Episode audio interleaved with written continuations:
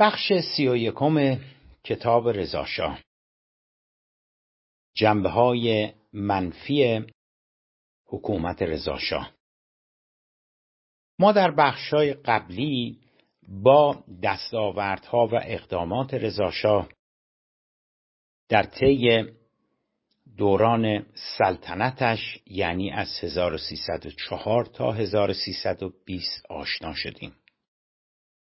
بدون تردید جنبه های منفی این دوران هم میبایستی در نظر گرفته شود و به آن پرداخته شود تا تصویری منصفانه تر از دوران رضاشاه ترسیم شود. بنابراین کار خودمان را در این بخش با مقاومت ها و مخالفت ها در برابر نوسازی آمرانه رضاشاه و سپس جنبه های منفی حکومت رضاشاه. شروع می کنیم برنامه های نوسازی رضاشاه با وجود آنکه از دوران مشروطه و پیشتر از آن آرزوی بسیاری از ایرانیان محسوب می‌شد در این حال با مخالفتهایی نیز روبرو گردید. بجز ماجرای اعتراض به کشف هجاب در مشد یا همان واقعی مسجد گوهرشاد در سال 1314 و اعتصابات کارگری در اردیبهشت 1308 که البته نمی‌توان آن را دقیقا علیه رضاشاه دانست باید به دو فقره دیگر از این مخالفت ها هم اشاره کنیم. نخست اعتراضاتی از که در طی سالهای 1306 و 7 علیه نظام وظیفه اجباری به وقوع پیوست گفتیم که روحانیت و ملاکین نیروی اصلی معارض با این قانون به شمار می رفتن. که بیشتر به انگیزه های متفاوت آنان برای مخالفتشان اشاره کردیم در این حال آن اعتراضات راه به جایی نبردند مخالفت بعدی اما بسیار جدیتر می بود در تیر ماه سال 1308 یعنی همان سالی که اعتراضات و اعتصابات کارگری در صنایع نفت خوزستان اتفاق میافتد اشایر و قبایل جنوب سر به شورش برمیدارند و همزمانی این امر با اعتصابات کارگری در خوزستان رضاشاه را که نگاهی بسیار شکاک و پر از سوء زن داشت مجاب می کند که پای انگلستان در میان است. مناسبات سنتی انگلستان با قبایل جنوب و نفوذ این کشور در آن مناطق گزارشات مراجع رسمی و به خصوص ارتش بیاعتمادی و سوء زن نسبت به انگلیسی ها و بالاخره تیرگی روابط با سفارت در تهران جملگی دست به دست یکدیگر می‌دهند و رضا شاه را مطمئن می‌سازند که پای انگلیسی ها در میان است و پشت نارامی های اشایر جنوب در سال 1308 یقینا پای لندن در میان است. به نقل از عطابکی صفحات 154 الی 157 نقل قول. شورش های 1308 علاوه بر احیاء ترس های قدیمی رضاشاه از توطعه و نقشه های بریتانیا در این حال بر نگرانی های او از امنیت سلسله اش هم افسوده و باعث می شود تا حتی به نزدیکترین هوادارانش هم شک کند. در خرداد ماه آن سال شاهزاده فیروز فرمانفرما وزیر مالیش را که به همراه تیمورتاش و داور مثلث گرداننده کل دم و دستگاه دولت از زمان تاجگذاریش را تشکیل می‌دادند دستگیر و زندانی می کند. در همان روز شاهزاده دیگر قاجار اکبر میرزا سارم الدوله یکی دیگر از نزدیکانش و سپس تیمسار فضل الله خان زاهدی فرمانده نظامی سابق فارس هم بازداشت می شوند. بعد نوبت به تیمسار محمود خان آیرام فرمانده سابق ارتش در جنوب می رسد و سپس تیمسار شاهزاده محمد حسین فرمانفرما برادر فیروز میرزا نیز بازداشت می شوند. نقل از کتاب عطابکی صفحه 156 همانطور که می‌بینیم در ذهن رضاشاه جدای از انگلستان رجال قاجار صرف نظر از آنکه چقدر به وی خدمت کرده و یا چند سال در کنانش بودند مزنونان بعدی به حساب می آمدن. های سال 1308 بر عزم رضاشاه بر پایان بخشیدن به ساختار ایلیاتی افزود دهها تن از سران بختیاری و قشقایی اعدام و به حبسهای سنگین محکوم و در بهترین حالت خانه نشین و یا تبعید شدند. به علاوه رضاشاه خلع سلاح اشایر را سرعت بخشید و اساسی تر از آن با اجرای سیاست تخت قاپو یا اسکان اجباری اشایر کوشید به ساختار اجتماعی اشایری و ایلیاتی در ایران پایان بخشد. واقعیت آن است که نه مقاومت برخی از روحانیون و نه مخالفت اشایر نتوانست چندان مانعی بر سر راه نوسازی آمرانه رضاشاه ایجاد کند. در خصوص روحانیت چندین علت مانع از آن می‌شد که اعتراضات آنان بتواند به جایی برسد نخست آنکه شمار روحانیون معترض نسبت به رضاشاه بسیار اندک بود و خصوصا مراجع و روحانیون بلند پایه با اعتراضات همراهی نمی کردن. مرحوم آیت الله عاشق عبدالکریم حائری بلند پایه ترین روحانی هم عصر رضاشاه در قم از سیاست کلاسیک و سنتی جدایی دین از سیاست پیروی می کرد و هیچگاه دخالتی در امور سیاسی و حکومتی نمی نمود. در این حال و برخلاف تصویری که بعد از انقلاب از حاکمیت رضاشاه ترسیم شده نه خود رضاشاه نه حکومتش و نه سیاستهایش را نمی‌توان علیه اسلام و قوانین شرعی دانست. بنابراین دلیل چندانی برای ایستادگی و مخالفت روحانیون در برابر سیاستهای او وجود نداشت.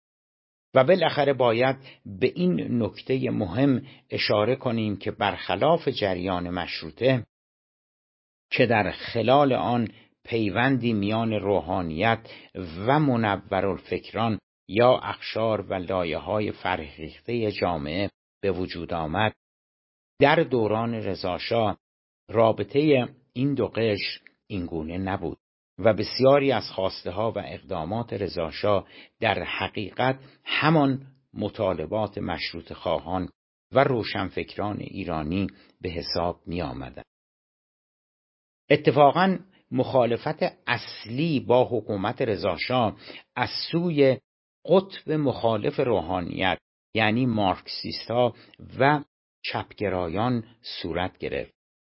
دوران رضاشاه مصادف بود با تثبیت و پیشرفت کمونیستها در اتحاد شوروی سابق و جذابیت مارکسیستها در میان جریانات روشنفکری در جهان. ایران هم استثنایی بر این قاعده شمرده نمی‌شد و علا رقم سرکوب چپگرایان و فعالان جنبش های کارگری این مکتب عمدهترین جریان روشنفکری بود که در ایران عصر رضاشاه ظهور کرد. به عبارت دیگر زمانی که حکومت رضاشاه سقوط کرد و زندانی های سیاسی آزاد شدند عمده آنها را مارکسیست ها تشکیل می‌دادند و کسی از شخصیت های مذهبی اعم از روحانی یا غیر روحانی در زندان های رضاشاه نبود. جنبه های منفی حکومت رضاشاه. موضوع دیگری که باید در این فصل به آن بپردازیم پاستی ها و نقاط ضعف حکومت رضاشاهی است. فضای سیاسی اجتماعی که در سالهای اخیر پیرامون رضاشاه در ایران به وجود آمده رسیدگی منصفانه به عملکرد وی را دشوار می سازد. او در جریانات سیاسی و اجتماعی امروزی ما بدل به یک ابزار تاریخی شده است یا قهرمان معرفی می شود و یا برعکس ضد قهرمان آنچه برای هیچ کدام از دو طرف چه که او را قهرمان می‌دانند و چه آنان که او را ضد قهرمان مزدور و وابسته کارنامه واقعی رضاشاه است. فضای احساسی به وجود آمده له و علیه او خواهی نخواهی می‌تواند بر روی نویسنده هم اثر بگذارد. امری که کار ارزیابی از رضاشاه را به تب دشوار می‌سازد. اگر خواسته باشیم خیلی کلی بگوییم سه نگاه یا روایت پیرامون رضاشاه در ایران امروز یعنی ایران 1399 وجود دارد. نگاه نخست که به عصر پهلوی یعنی قبل از انقلاب تعلق دارد. این نگاه او را قهرمان و سردار ملی معرفی می نماید کسی که یکتنه ایران را از ورطه نابودی نجات می دهد و به سرعت به عصر پیشرفت و ترقی می کشاند. در این روایت یعنی روایتی که تا قبل از انقلاب در مورد رضاشاه وجود داشت هیچ نقطه ضعفی متوجه بانی ایران نوین نیست او به جز خدمت و خدمت و باز هم خدمت کار دیگری نکرده است نگاه دوم نگاهی است که بعد از انقلاب و درست در نقطه مقابل دیدگاه نخست مطرح می شود.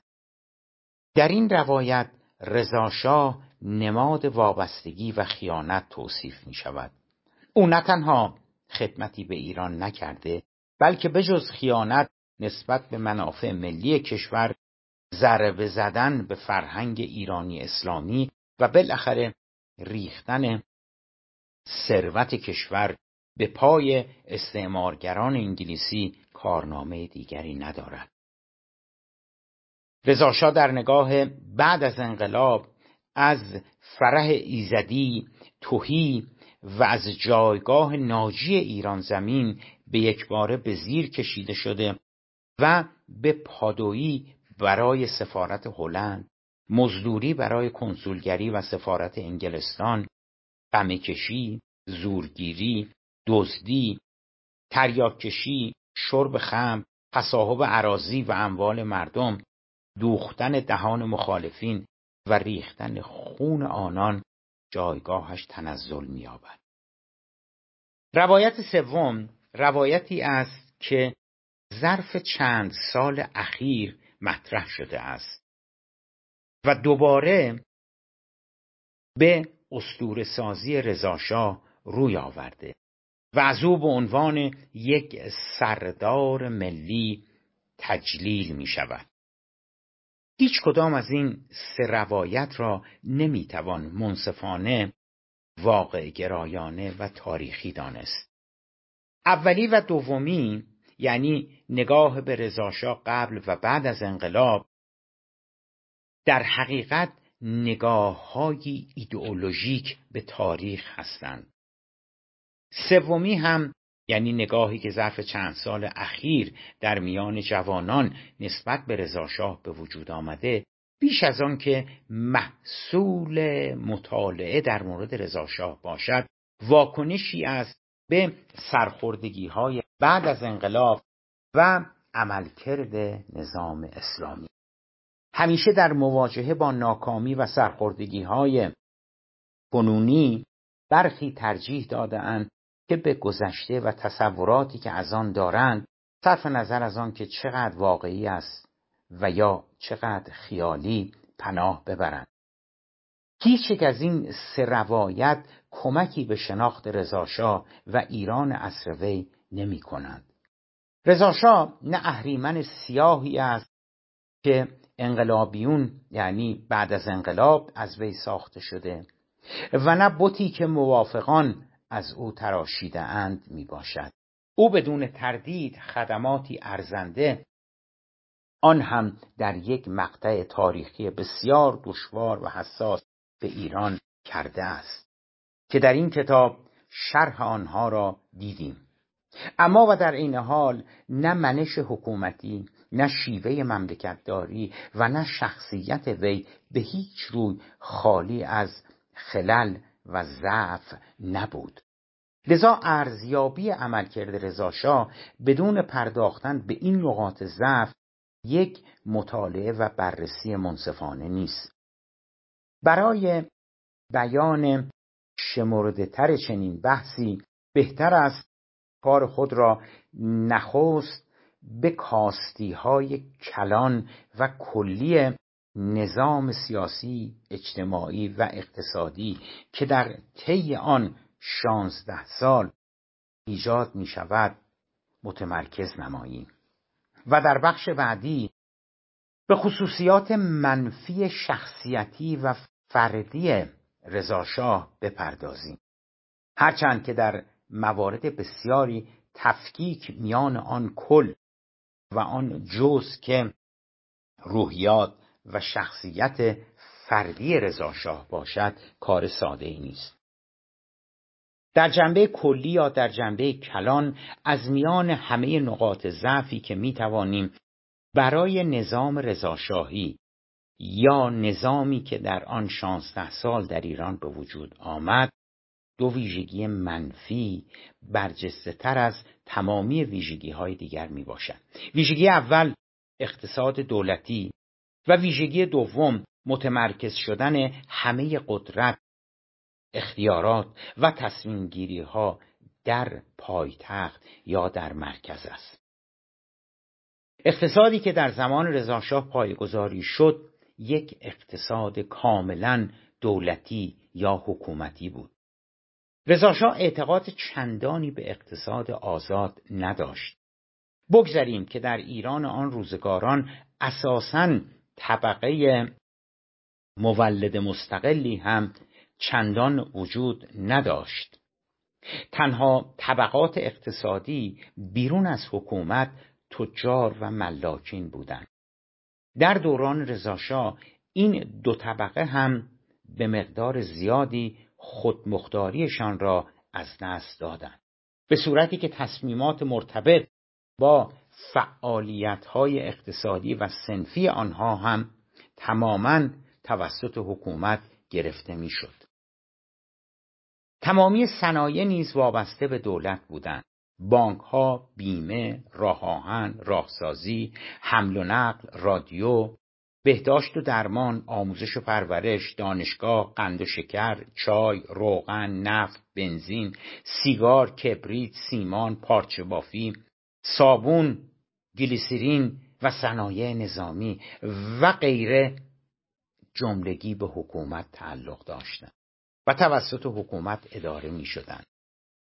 بخش هایی هم که در دست حکومت نبودند مجبور بودند از قوانین و مقررات دولتی تبعیت کنند و از خود استقلالی نداشتند. واردات و صادرات کالا حتی در موارد خارج از انحصار دولت کاملا میبایستی از قوانین و مقررات حکومتی پیروی می‌کردند.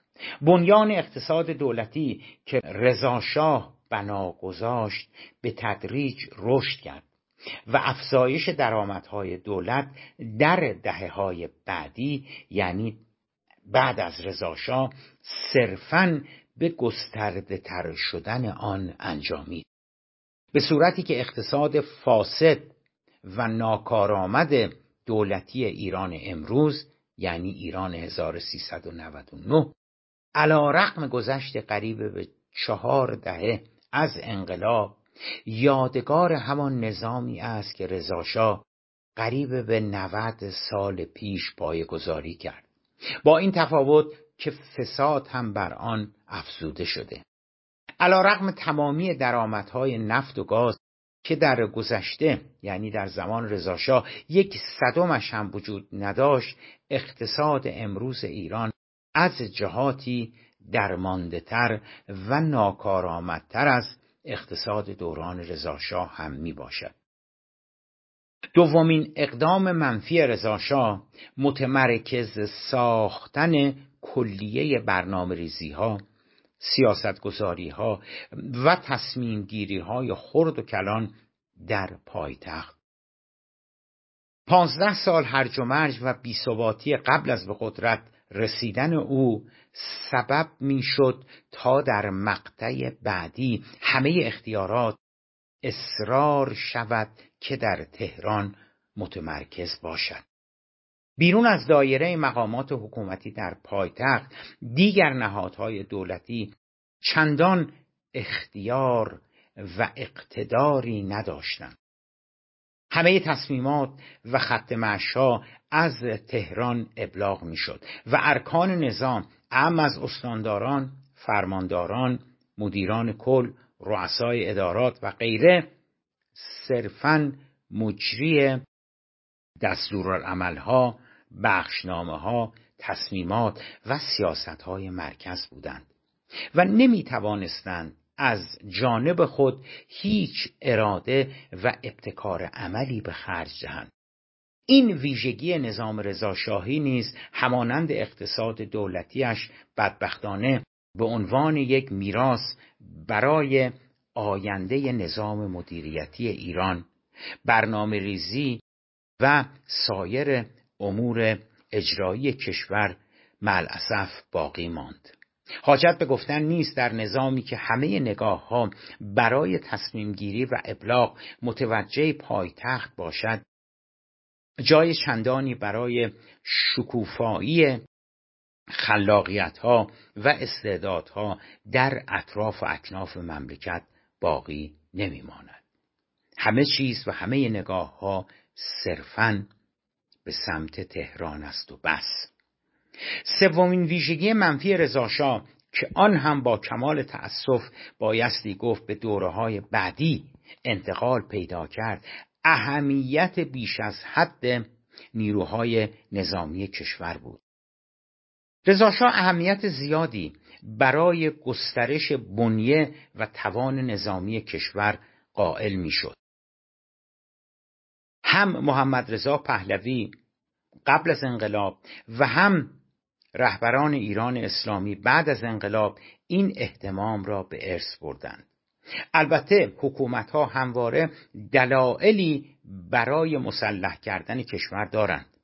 اهمیت جایگاه راهبردی ایران مسلح شدن همسایگانمان ناآرامی بیثباتی و وجود دشمنان بالقوه در منطقه تهدیدات خارجی و دلایل دیگر همواره از سوی حکومتها در توجیه نظامیگری بیان می شوند. اما واقعیت تلخ آن است که از زمان رضاشاه تا به امروز بخش عمده ای از درآمدهای کشور که می توانست به مصرف بهداشت آموزش و پرورش اجرای پروژه های زیربنایی رشد و توسعه کشاورزی صنایع حمل و نقل و امور رفاهی برسد خرج مصارف نظامی شده است. اگر رضاشاه در زمینه اقتصاد و نحوه حکومت داری دچار کاستی بود که پیشرفت های اقتصادی و اجتماعی به دست آمده پس از هرج و مرج های پونزده ساله ناشی از انقلاب مشروطیت را تضعیف می کرد این واقعیت تلخ را نمی توان نادیده گرفت که در عصر وی از نظر توسعه سیاسی نه تنها پیشرفتی صورت نگرفت بلکه سخنی به اقراق نرفته اگر گفته شود که در آن شانزده سال به عقب هم رفتیم. قبل از به قدرت رسیدن رضاشاه جامعه ایران از نظر برگزاری انتخابات آزاد آزادی مطبوعات نبود زندانی سیاسی برخورداری از حق انتخاب و ابراز مخالفت با حکومت وجود احزاب و تشکلهای سیاسی مستقل از حکومت و در یک کلام نبود ترس و وحشت از حکومت در وضعیتی به مراتب بهتر قرار داشت تا در پایان حکومت رضاشاه. امروزه با توجه به اسناد رسمی موجود و قابل دسترس برای محققین تردیدی در دخالتهای ارتش، ژاندارمری، نظمیه و وزارت کشور در انتخابات ها باقی نمانده. به صورتی که در بسیاری از موارد دربار منویات ملوکانه را در این زمینه بدون رودربایستی و طی نامه های رسمی به اقصانقات کشور اعلام می کرد.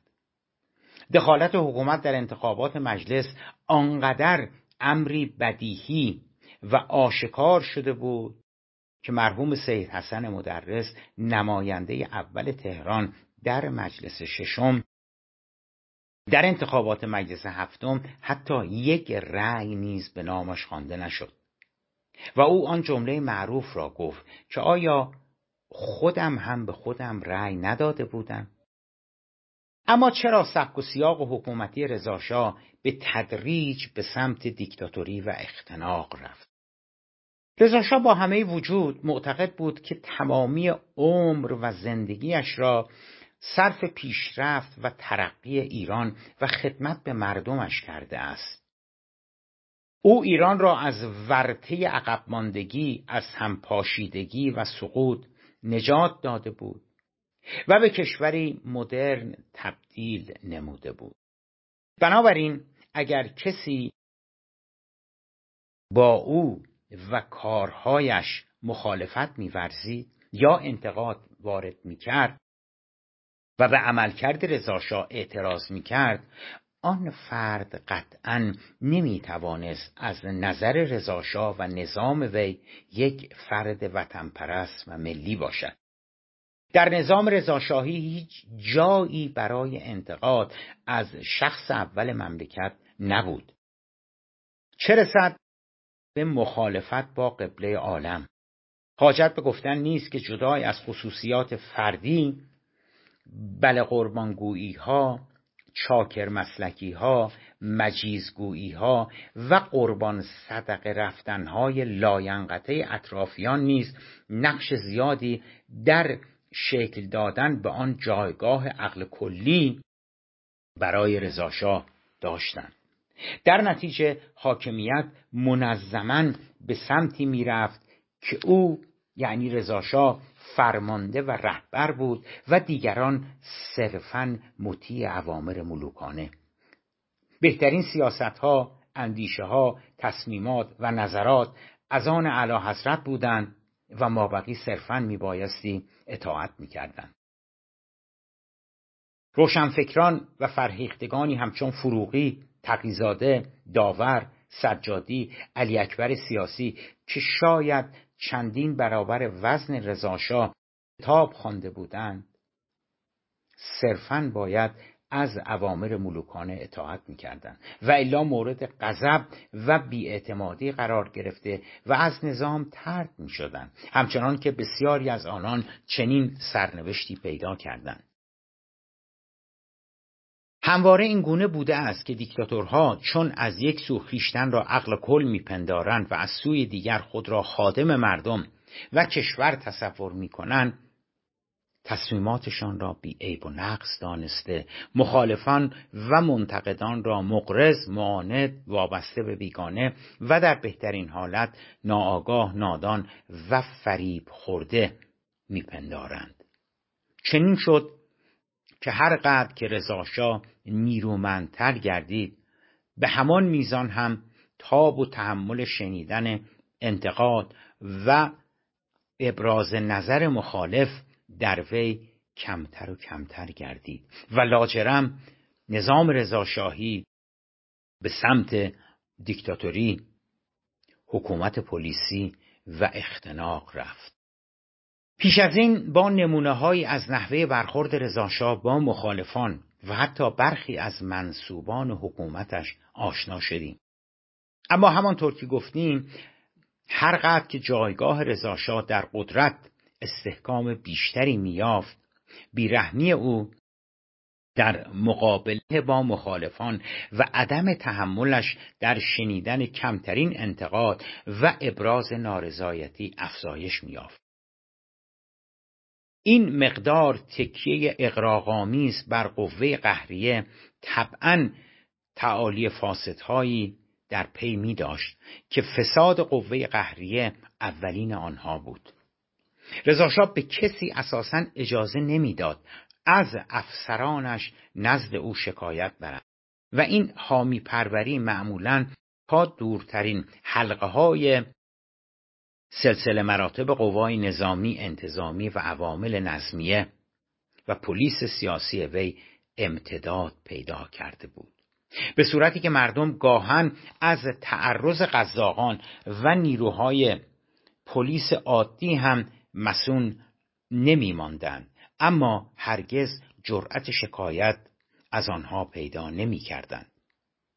باز در این گونه موارد هم اسناد و مدارک کافی جهت مطالعه اهل تحقیق در دسترس است ختم کلامان که هر قدر که به سالهای آخر حکومت رضاشاه نزدیکتر می‌شویم فضای جامعه ایران تنگتر و بستهتر بگیر و بمند پلیس سیاسی و دستگاه نظمیه شدیدتر و در یک کلام ابعاد خفقان و دیکتاتوری بیشتر و بیشتر می شود. همانند سرنوشت بسیاری از حاکمیت های دیکتاتوری که از اقتدار گرایی به تدریج به سمت تمامیت خواهی می روند حکومت رضاشاه نیز چنین سرنوشتی پیدا کرد.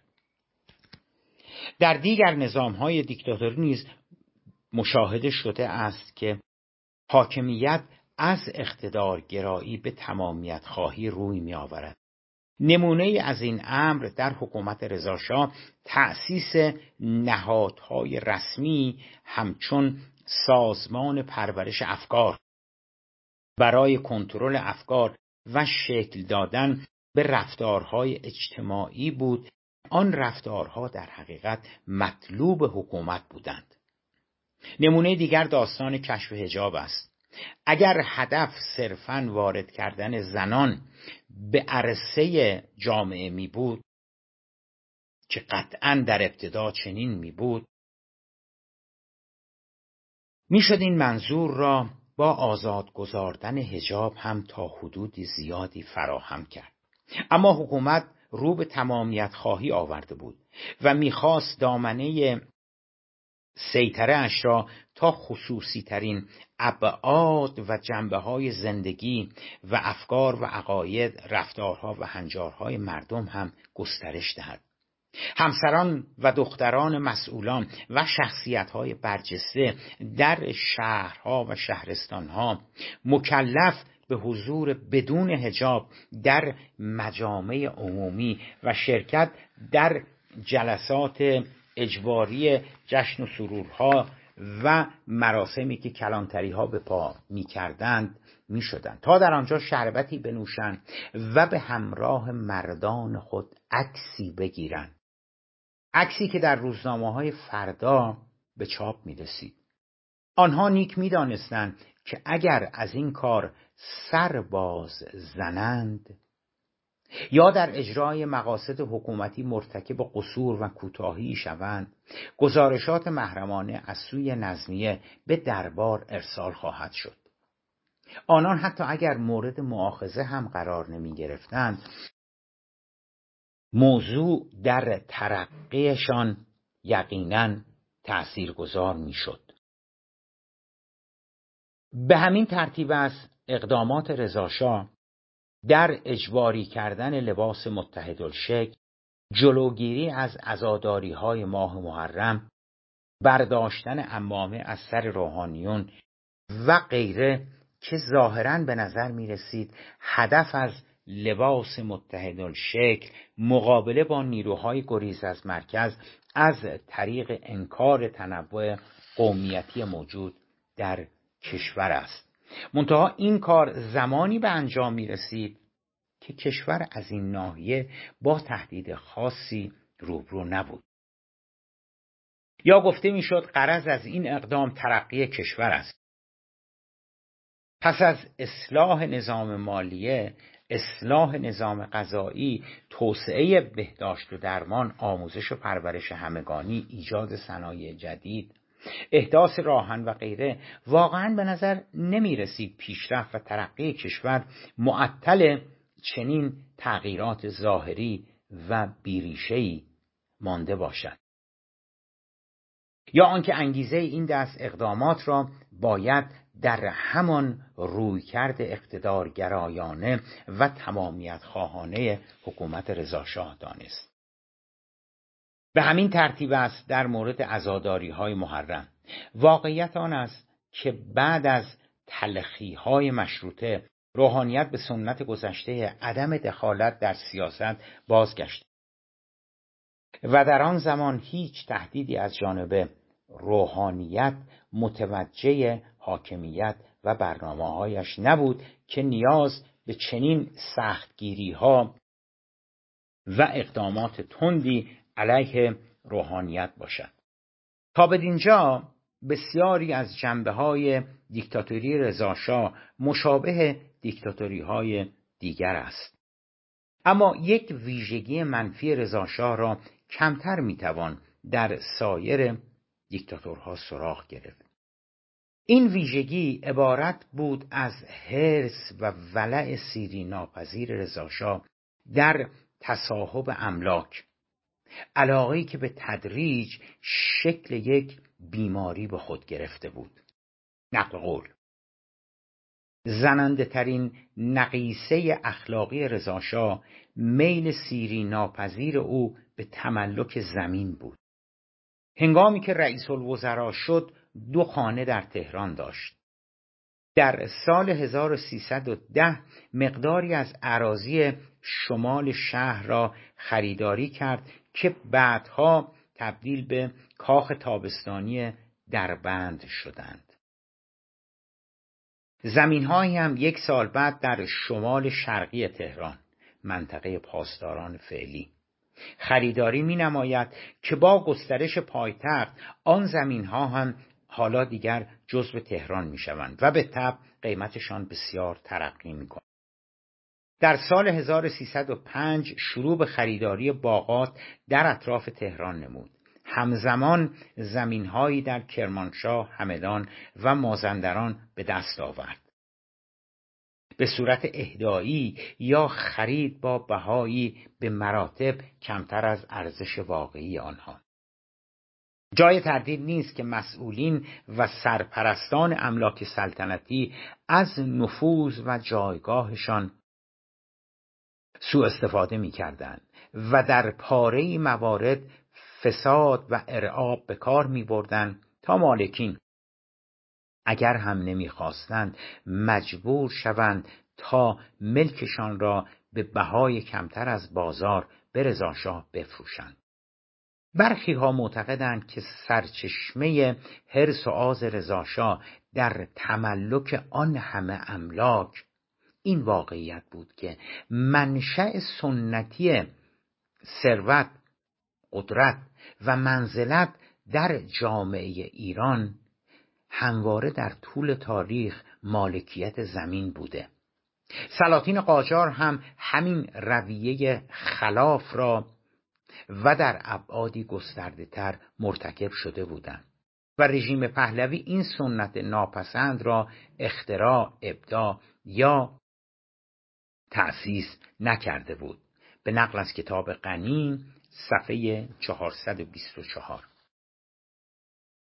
جالب است که رضاشاه سودی هم از تملک آن همه زمین یا استفاده و بهره برداری هایم از آن همه زمین و باغات نبرد. او به ندرت برای سرکشی به املاکش یا استراحت در آنها می توانست از تهران خارج شود. حتی در تهران هم خیلی کم فرصت میافت تا از املاکش بازدید کند یا از آیداتشان بهره ای ببرد. بلکه بسیاری از آنها را صرف نظر از آن که خریداری یا با قلدری و فشار به دست آورده بود اساسا هرگز ندید. دست آخر هم قبل از ترک ایران فروغی ترتیبی داد تا همه آنها رسما به صورت املاک سلطنتی درآید. یعنی آن املاک حتی به محمد رضا پهلوی جانشین وی هم منتقل نشد. تنها توجیه و استدلالی که نسبت به حرس و ولع او برای تصاحب آن همه املاک و باغات می‌توان تصور کرد آن است که با این کار او به نوعی می‌خواست شاید عقبه بیریشه و پایین اجتماعیش را پنهان سازد. همان منبع قبلی.